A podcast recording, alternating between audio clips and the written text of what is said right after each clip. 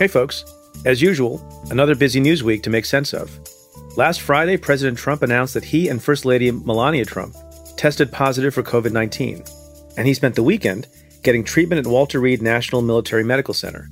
The virus has infected many members of Trump's inner circle, including White House Press Secretary Kayleigh McEnany, former New Jersey Governor Chris Christie, and Trump campaign manager Bill Stepien. Three GOP senators have also contracted COVID 19, but Senate Majority Leader Mitch McConnell nevertheless plans to push ahead with the confirmation process for Supreme Court nominee Amy Coney Barrett. Anne and I discuss all this and more on the Cafe Insider podcast. Today, we are sharing a clip from the episode with listeners of Stay Tuned. To hear our full conversation and access all other Cafe Insider content, including the newly launched United Security and Cyberspace podcasts, try the membership free for two weeks. You can do that at cafe.com slash insider. That's cafe.com slash insider. College students with a valid.edu email qualify for a discount. Head to cafe.com slash student and sign up at a lower rate. Again, that's cafe.com slash student. We look forward to having you as a part of the insider community. There's a vice presidential debate happening tomorrow between Kamala Harris and Mike Pence, and that, so far as I know, is still scheduled to happen in person. And the Harris people have asked that the the two candidates for vice president be placed farther apart than they would have otherwise been, and they want a plexiglass, you know, shield in front of the the podiums, to which the Mike Pence campaign and team responded derisively, and said, "Well, you know, if, if Senator Harris wants to build a fortress around her, you know, I guess that's her problem." While the president is in the hospital trying to recover from COVID, the idea that you mock the other side for wanting to be more responsible and to be more protective when Mike Pence could very well, it's not like a speculative thing. He he has a decent chance of being positive for COVID, given who he's been around and given how many people he's been around who do have COVID. I, I just you know, if you and he's if you're ignoring drinking game current and, medical and you, advice, right? Yeah, yeah, if you drank every time I said I don't get it, you'd be you'd be hammered by now. But I don't get it. Yeah, and look, I also I, I don't know what you think. I also think it's bad politics. I think that there was probably a way for the president to have, if he had come out of this basically as a more empathetic human being, I realize as I say that that there was never any chance that that was yeah. probably going to happen. It's just not well, who he is. But that. like you saw those reports, right? His team, I think it was reported in the Times. I think that you know this was a kind of an opportunity to have a reset to come out like Boris Johnson did in the UK to come out and yeah, say, and he came out empathy. with a lot more humility, right? Yeah. Um, and and basically saying like, you know, this is hard. We have to, you know, take this seriously. And you know, he had a near death experience with COVID, and I think the president has sort of done the opposite, which is to double down to say, you know, don't be afraid of COVID. Like we can't let it ruin our lives, and and basically like it's the like I won, I beat COVID.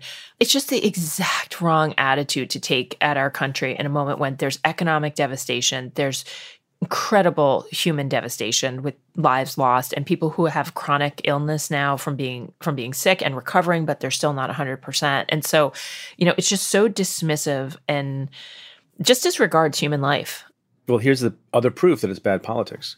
One of the changes in his standing and president trump's standing has been among seniors who i think he he beat hillary clinton in 2016 with respect to seniors by some percentage point. I don't, I don't remember how much he is now, according to one recent poll, he's 27 points in the red. He's a 27 he's a 27 point deficit compared to Joe Biden with seniors, which has been a big change over the course of the pandemic.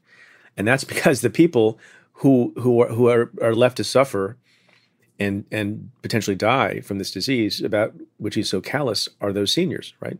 Agreed. And actually, I was surprised early on. I expected those numbers to have switched to that point quicker than they did because I really felt that you know the language and the the rhetoric that the president has put out about about COVID and and you know remember there was that one Republican uh, politician I don't remember his name I want to say it was from Texas but I'm not sure who basically said look I think a lot of grandparents would be willing to you know sort of die and sacrifice for their kids to have the economy open right? It was just this view of like of people's lives as being fungible in a way that they're not. And so so yes I I think that's that's your assessment is right on the politics. So, Preet, what do you think this means for Barrett? I mean, I, I was thinking a lot this weekend. Two of the Republican senators on the Judiciary Committee tested positive. Mike Lee from the Republican from Utah, Thom Tillis, the Republican from North Carolina, Ron Johnson, a Republican from Wisconsin, who's not on Judiciary, but um, he also tested positive. I don't think it changes anything. I don't think it changes anything. And, and a lot of people have been asking the question. And you know, as, as people know, I served on that committee as a staffer a number of years ago. And I thought maybe I was forgetting something. So I talked to a couple of people who still work in the Senate.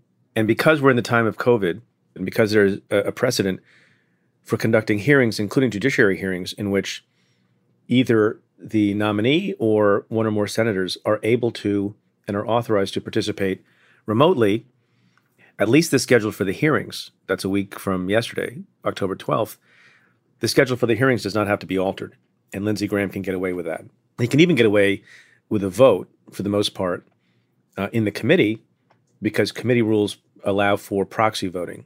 Um, even in ordinary times, uh, if Senator Schumer couldn't make it to the markup, to, couldn't make it to the vote on bills or a nominee, he could give his vote to Senator Durbin, for example. That can obviously still happen. It also is the case, and we were having some debate earlier about whether or not the guidance was quarantined for 10 days or 14 days.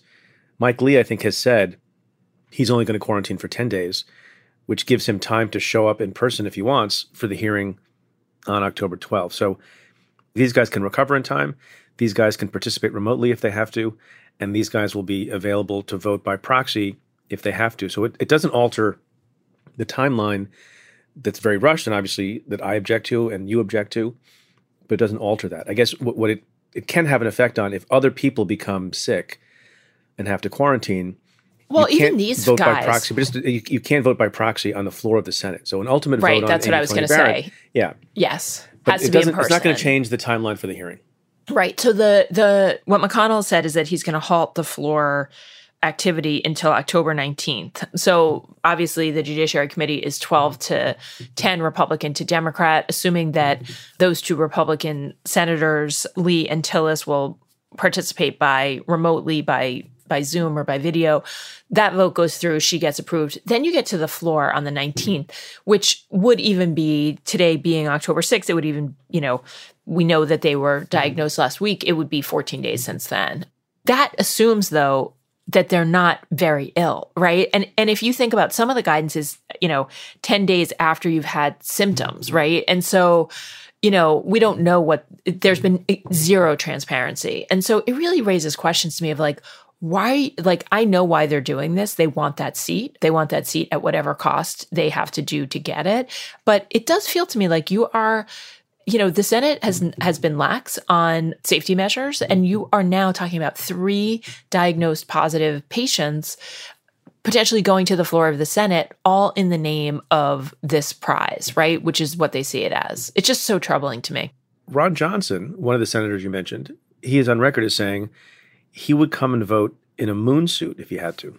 I saw that's that. How, that's how that's how strongly they feel about rushing through this conservative judge and putting her on the court. Yes. I think we have to wait and see and and see what the optics are. But unless other people get infected, uh, I don't think it's going to avert the Amy Coney Barrett vote on the floor of the Senate.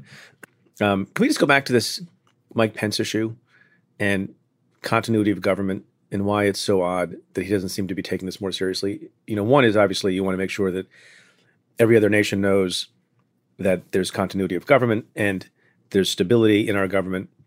That's incredibly important. But the other thing is, from a pure um, sort of personal perspective, political perspective, from from Mike Pence's standpoint, he's the only thing that stand. If something were to happen to Donald Trump, he's the only thing that's standing between President Pence and President Pelosi.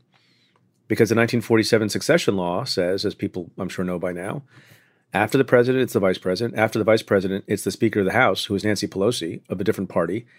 And after Nancy Pelosi, it's the president pro temp of the Senate, who is uh, Chuck Grassley, who knows a lot about pigeons. Following that, it's the Secretary of State. So you would think that that Mike Pence would want to take every precaution to prevent Nancy Pelosi from becoming the next president of the United States because that's how succession works. Yeah, you would you would think that. And and again, I think it's they're so wrapped up in this sort of argument that they're making to the American public that like COVID is not a big deal. You can beat it. It is not something that that should make us afraid. And basically, you know, at the same time saying implicitly disregard the science, don't wear a mask, don't socially distance, don't do all the things that the doctors are telling us to do. And so he's like leaning into that when in fact, the, re- the political reality is that the Constitution says if something happens to the president, even temporarily, it's Pence, right? And there was a lot of talk about this beginning on Friday evening when the president went to Walter Reed Medical Center, that there were questions about whether or not the president would have to turn over his powers um, under the Constitution, which he can do to the vice president, even temporarily. Just basically, you know, if he w- were to have some form of surgery or he were to be unconscious for a period of time, that's historically the way it's been done. The vice president temporarily takes charge. And then when the president is feeling better, the president takes it back. And so, yeah, I mean, it's, I think it's a sign of how deeply the president and vice president Pence have bought into this myth of this political argument of like, don't take COVID seriously, that he would be acting in that way because it just makes zero sense from a public health or a political standpoint or, or a political secession. Can I make just one non sequitur confession for a second? Yeah. So early early on when the president went to get medical treatment and got admitted to the hospital, when I would send texts or make notes, I would spell the medical center Walter Reed.